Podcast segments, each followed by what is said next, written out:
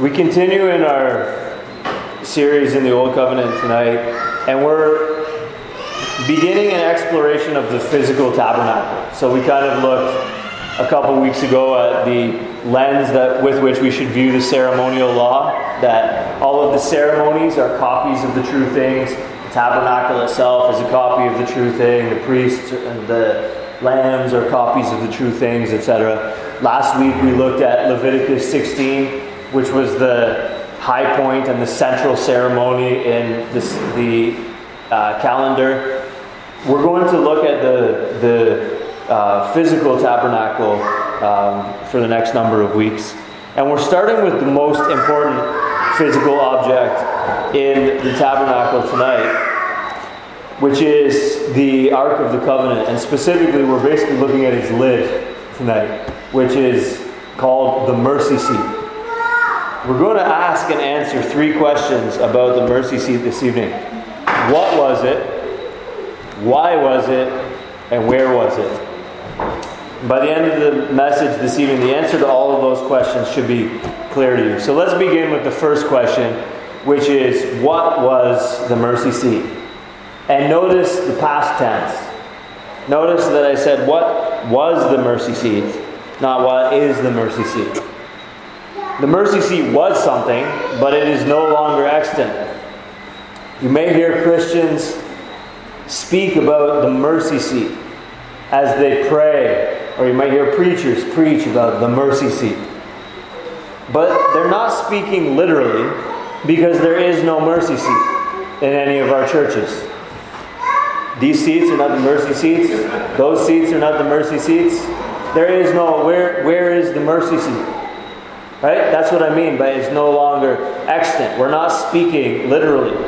Whereas in ancient Israel, you could actually find the mercy seat and say, there it is. That is the mercy seat. So there is no mercy seat in that sense anymore. There is no physical mercy seat in any of our churches.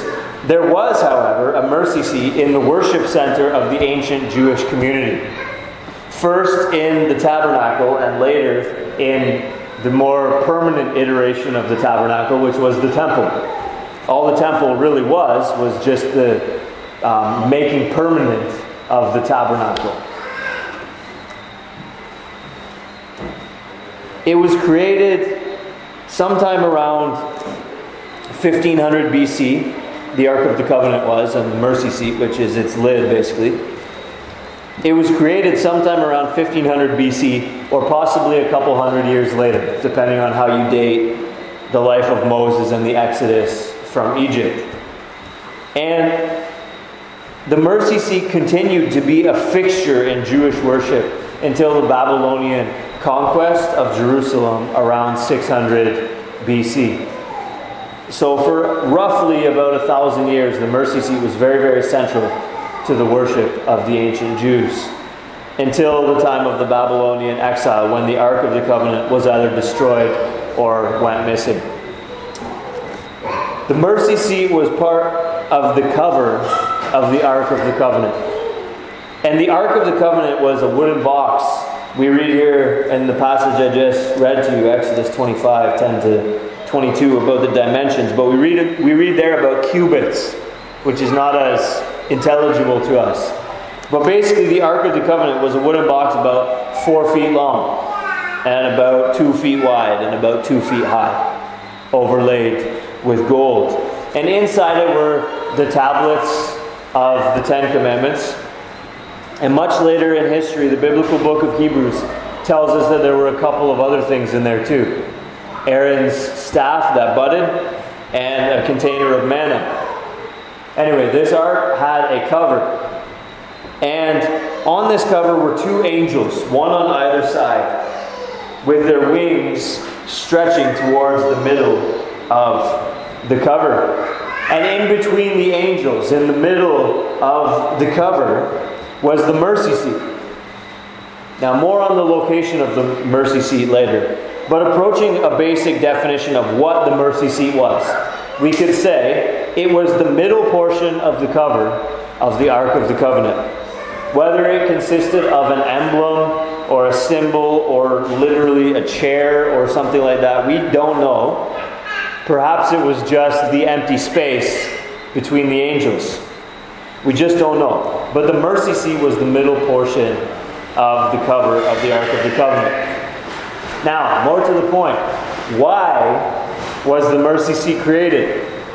After all, it was God's instructions to Moses to create it that we read in Exodus 25. Why did God command Moses to create the mercy seat? We've seen what the mercy seat was. Let's now consider why the mercy seat.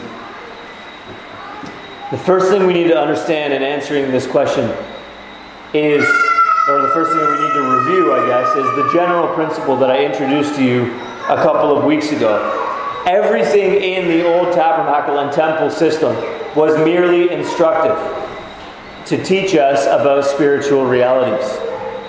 When God commanded the Israelites to build a tent in which they could perform religious functions, it wasn't because God needed a place to live. He wasn't a homeless God that needed provision of a place. It was not because God was a hungry God and needed sacrifices to eat that he instituted these things to satiate his appetite. The construction of the tent or the tabernacle of worship in the Old Testament was not for God's sake, it was for the people's sake, for the sake of instructing his people about how the worship of Yahweh works. The same goes for the later permanent structure, the temple um, as was the case with the tabernacle, so it was with the temple.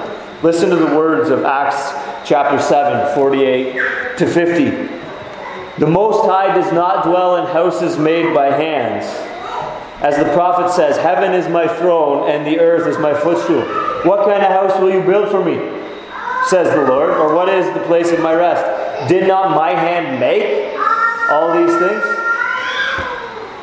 God does not need anywhere to dwell. God is not in need of any of the activities or the ceremonies performed in the tabernacle or of the temple.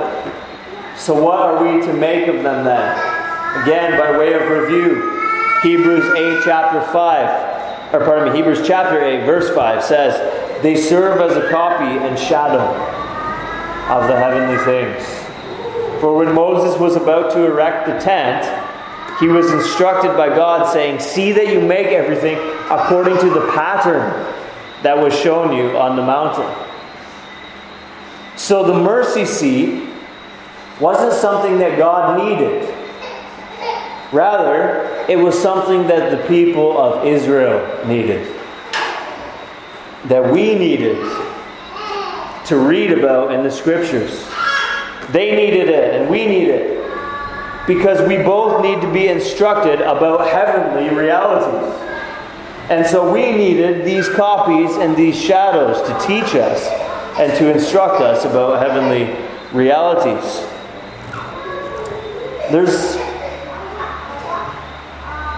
what are the heavenly realities then of which the mercy seat was a copy and a shadow? There's much that we could say, but for the sake of time and simplicity, let me say just this tonight. Ultimately, the mercy seat was given in order to teach us that notwithstanding our sin, God is still willing to meet with sinners. Notwithstanding our sin, God is still willing to meet with sinners. Let me demonstrate the truthfulness of that point.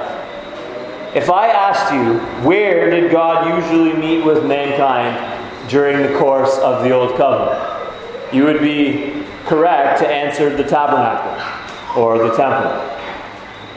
And if I were to ask you more specifically, where exactly in the tabernacle or where exactly in the temple did God meet with mankind? The correct answer would be at the mercy seat. Douglas Stuart says that the Ark of the Covenant was the item that would symbolize God's presence among his people. And of course, more specifically, it was at the mercy seat above the Ark of the Covenant, between the cherubim that God promised to be specially present. Listen to Exodus 25 22 again. There, that is at the mercy seat, there I will meet with you. And from above the mercy seat, from between the two cherubim that are on the ark of the testimony, I will speak with you. Thus, the mercy seat was created to be a meeting place within what was already a meeting place the tabernacle or the temple structure itself. And that God would meet with us at all is great mercy. We often sing, Holy, Holy, Holy, Lord God Almighty. That's what God is. As pertaining to our discussion of the mercy seat, holy means morally pure. God is that. But we are morally blemished. All have sinned, the Bible tells us. All we like sheep. What, kids? All we like sheep have gone astray. We have turned everyone to his own way. What mercy then that a holy God would meet with us. We don't deserve it. It's mercy, it's grace, it's unmerited. The mercy seat teaches us that notwithstanding our sin, God is still willing to meet with us sinners. Now, there were conditions, to be sure. People who worshiped pagan gods couldn't just waltz into the most holy place in the tabernacle where the ark of the covenant was kept. God would have struck them dead. In fact, as we saw last week, God even would have struck his own high priest dead if he didn't approach in the correct way. Remember the threats and the cautions about that that we read and discussed at some length last week in Leviticus chapter 16.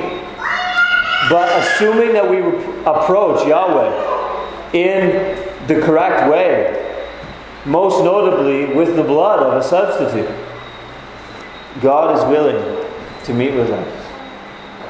This is the foremost message of the mercy seat.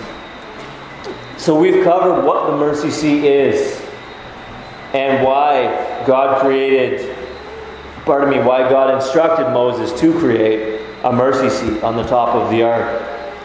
Let's consider now where the mercy seat was. First of all, as I mentioned, it was in the Jewish tabernacle than the temple once it was constructed. So it was in the place of the worship of God's people. But more specifically, it was in the most holy place. Or you might have heard it called the Holy of Holies. Let me help you visualize it. The basic design of the tabernacle and, and the, later the temple was the same. There were gradations of access.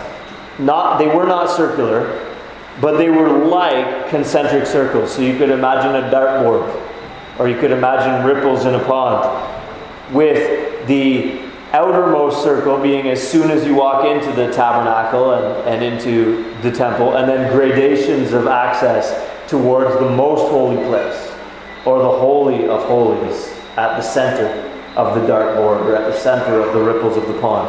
The tabernacle was not circular, but it was something like that, where you would, you would come into the outer courts and then progress into the holy place and into the most holy place. The mercy seat was in the most holy place. And it was understood that the most holy place was also the most important place. So the mercy seat was in the most important place in the place of the worship of God's people. Everything in the tabernacle and in the temple, everything in the outer circles, so to speak, served as a frame, like a picture frame, so to speak, for the most holy place. That was the real focal point. When you go to an art museum, you're not supposed to gaze at the frames. Oh man, I wonder what kind of wood this frame is made of. Wow. So yeah, but did you see the picture? Well, never mind that. Look at the frame, right? The frame serves to highlight, or the lighting serves to, to put the emphasis on the focal point, which is the piece of art itself. Likewise, the focal point of the Old Covenant tabernacle or the temple was the most holy place. Everything else was kind of working up to that, and setting up for that, and framing up to that. Leviticus 16, which we talked about last week, the Day of Atonement was the central ceremony. And it happened in the central place, which was the most holy place. The movement of religious worship throughout the calendar year revolved around the most holy place and climaxed once a year with the high priest's entrance into the most holy place. And what was in the most holy place? Only the Ark of the Covenant. Now imagine all year long seeing that curtain to the most holy place. And you know that that's the most important place. And you're the high priest. And the day comes when it's the Day of Atonement, and now is the day to go in the most holy place. And so you're going into the most important place. And as you open the curtain to go into the most holy place, you see only one object, namely the Ark of the Covenant. And you see those two golden angels with wings about two feet long on top of the Ark of the Covenant with their faces towards the center and their wings towards the center, stretching towards one another. Where would your focus go? Naturally. To the corner of the room? To the roof? Obviously, it would go where the angels are looking right towards the mercy seat, to the same place as the angel's gaze is. So the mercy seat was literally the physical focal point of all Old Testament worship. It was at the very center of the tabernacle layout, the center of the ark, which was itself in the center of the most holy place, which was itself in the center of the tabernacle or the temple in terms of importance, so it wasn't physically at the center. Consider it from another angle also. Alec Motyer points out that the construction of the ark, the table, and the lampstand, i.e., the main things in the tabernacle, preceded the construction of the tent to house them. So the ark and the table and the lampstand were made before the tabernacle was even made. Motyer quotes another commentator who says then, the tabernacle serves them. They do not serve the tabernacle. So the things in the tabernacle were more important, in a sense, than the tabernacle itself. They were created first, and the tabernacle was just a frame to surround them, the focal points. And within the tabernacle, the table and the lampstand were in the holy place. Outside, the most holy place. So even they were not as important, not as much the focal point of Israel's worship as the most important thing, the most central thing, the only thing that was in the most holy place, namely the Ark of the Covenant. So the whole structure of the tabernacle or the temple, and even the order in which it was constructed, draws attention and focus toward the Ark of the Covenant which was inside the most holy place, which is understood to be the most important place. And once inside the most holy place, the effect of the angel's gaze and the effect of their wings spreading towards the center of the cover, the middle space, is that your attention is drawn also to there, to that space, which we call the mercy seat. What I'm trying to get across to you as clearly as I possibly can is this the mercy seat was the spatial focal point of Old Covenant worship. And if the mercy seat is instructive, ultimately, about God's willingness to meet with sinners, if that's what the mercy seat was for, if that was the place where God says, I'm going to meet with you. Where? In the tabernacle. Where specifically? At the mercy seat. And if it was then to show us that God is still willing, notwithstanding our sin, to meet with us, then it follows, therefore, that the dominant theme or the dominant message of Old Covenant worship is that God is still willing to meet with sinners.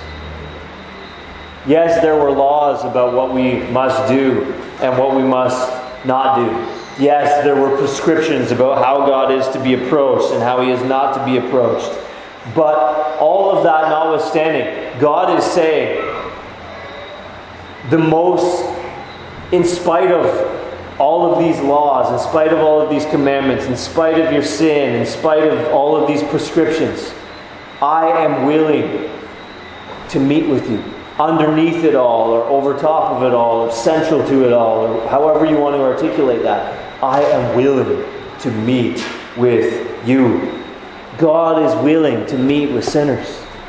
That's why God initiated relationship with Abraham and made promises to him and to his offspring.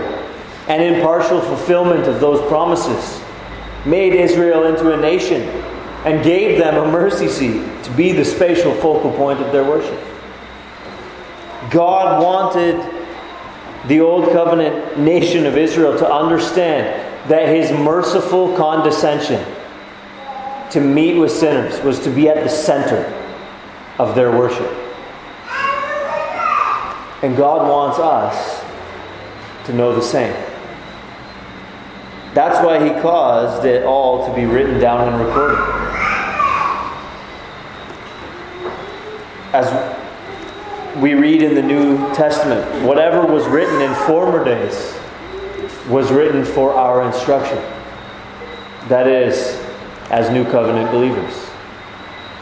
So the mercy seat was not only for their instruction, but the mercy seat was also for our instruction. It wasn't just for the ancient Jews, but it was for the modern Barbadians and Americans and Canadians and Australians and Peruvians and whoever. It was for us.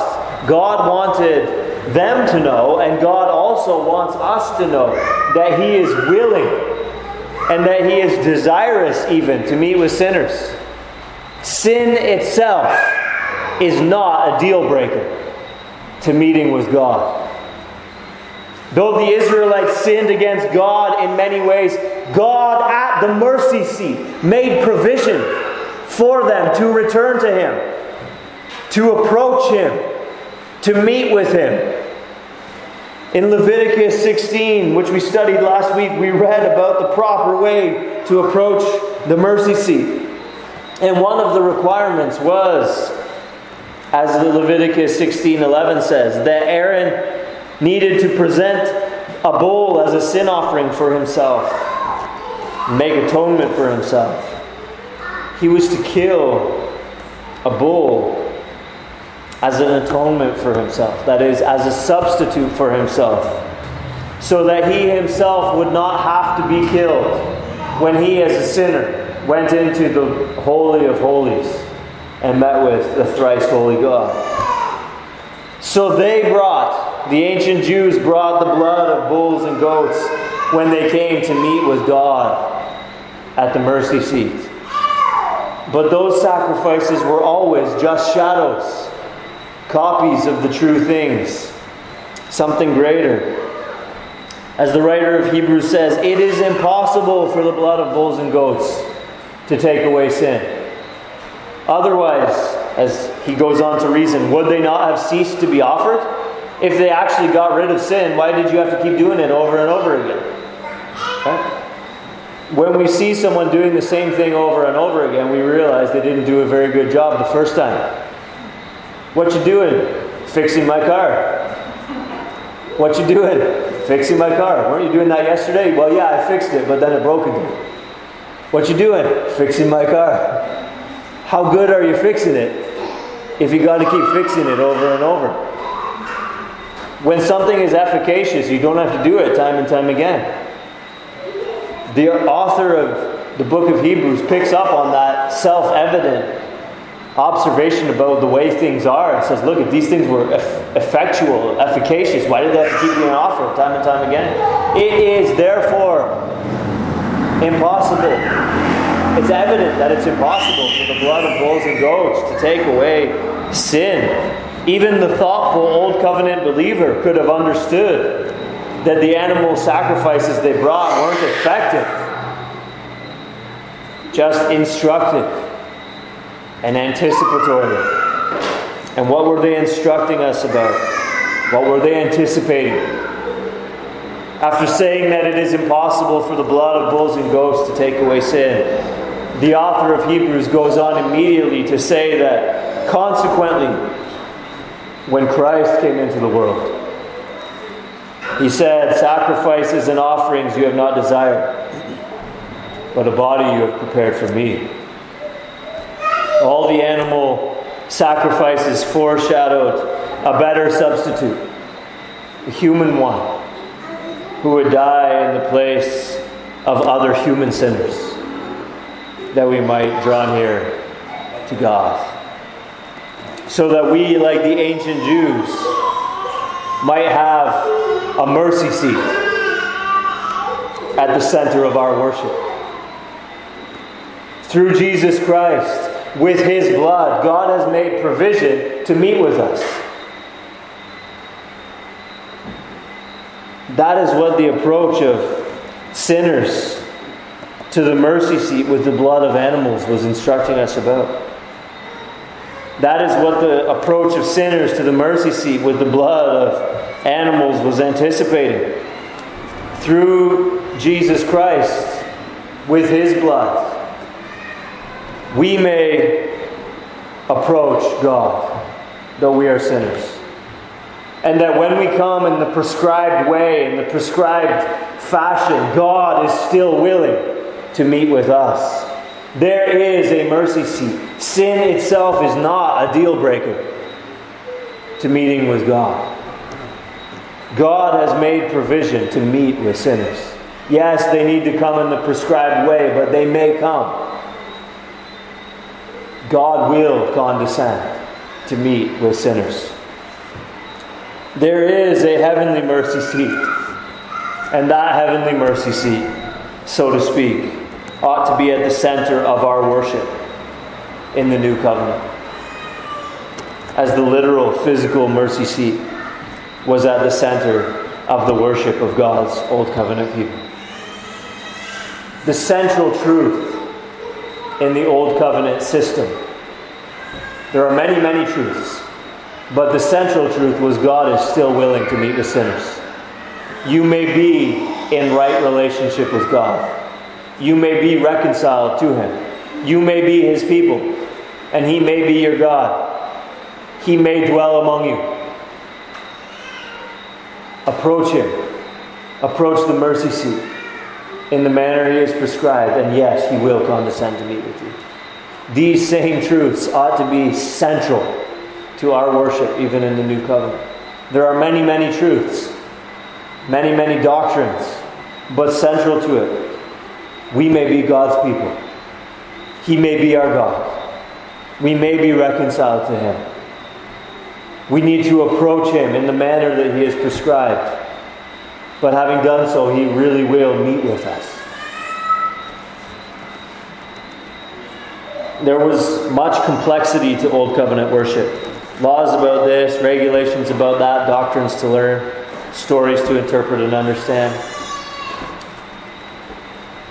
Nowadays, there's perhaps less, but still much complexity to New Covenant worship. Laws and regulations about this and that, doctrines to learn, stories to interpret and understand. But even the simpleton could understand what the mercy seat signified way back then. The central truth that God is still willing to meet with sinners by the very fact that there is a mercy seat.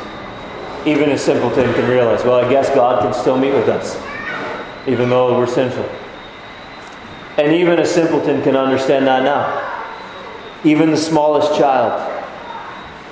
You don't have to be a master theologian to get it. You don't have to understand everything about Christianity to get the most fundamental thing about Christianity, the most central thing. Kids, kids, listen. You listening, kids? The most central thing God is willing to meet with sinners. Think about that. Talk about it with your mommy and daddy tonight. God is willing to meet with sinners. Provision has been made for God to meet with sinners. They, the ancient Jews, went to a literal, spatially located mercy seat to meet with God with the blood of animal sacrifices in their hands. We go to a heavenly mercy seat, so to speak, no longer spatially located, but just as real, with the blood of Jesus Christ in our heads. And God is willing to meet with us now as He was willing to meet with them then. This ought to be central to us in our individual lives, in our families, and in our churches. Amidst everything else that goes on, the central truth that ought to control it, at least all of our worship and all of our religious life, but it should be central to our lives generally. Christ crucified for sinners. The truth that Jesus lived a perfect life as a substitute for we who lived sinful lives that Jesus died a substitutionary death that he did not deserve for we who did deserve that punishment. That by trusting in what he's done, taking hold of his blood, so to speak, we may approach God. That he is willing, desirous even, that we draw near. This really should be central to us, as it was central to Old Covenant worship. The mercy seat ought never to be relegated to the periphery, so to speak, so that our duties in the Christian life loom larger.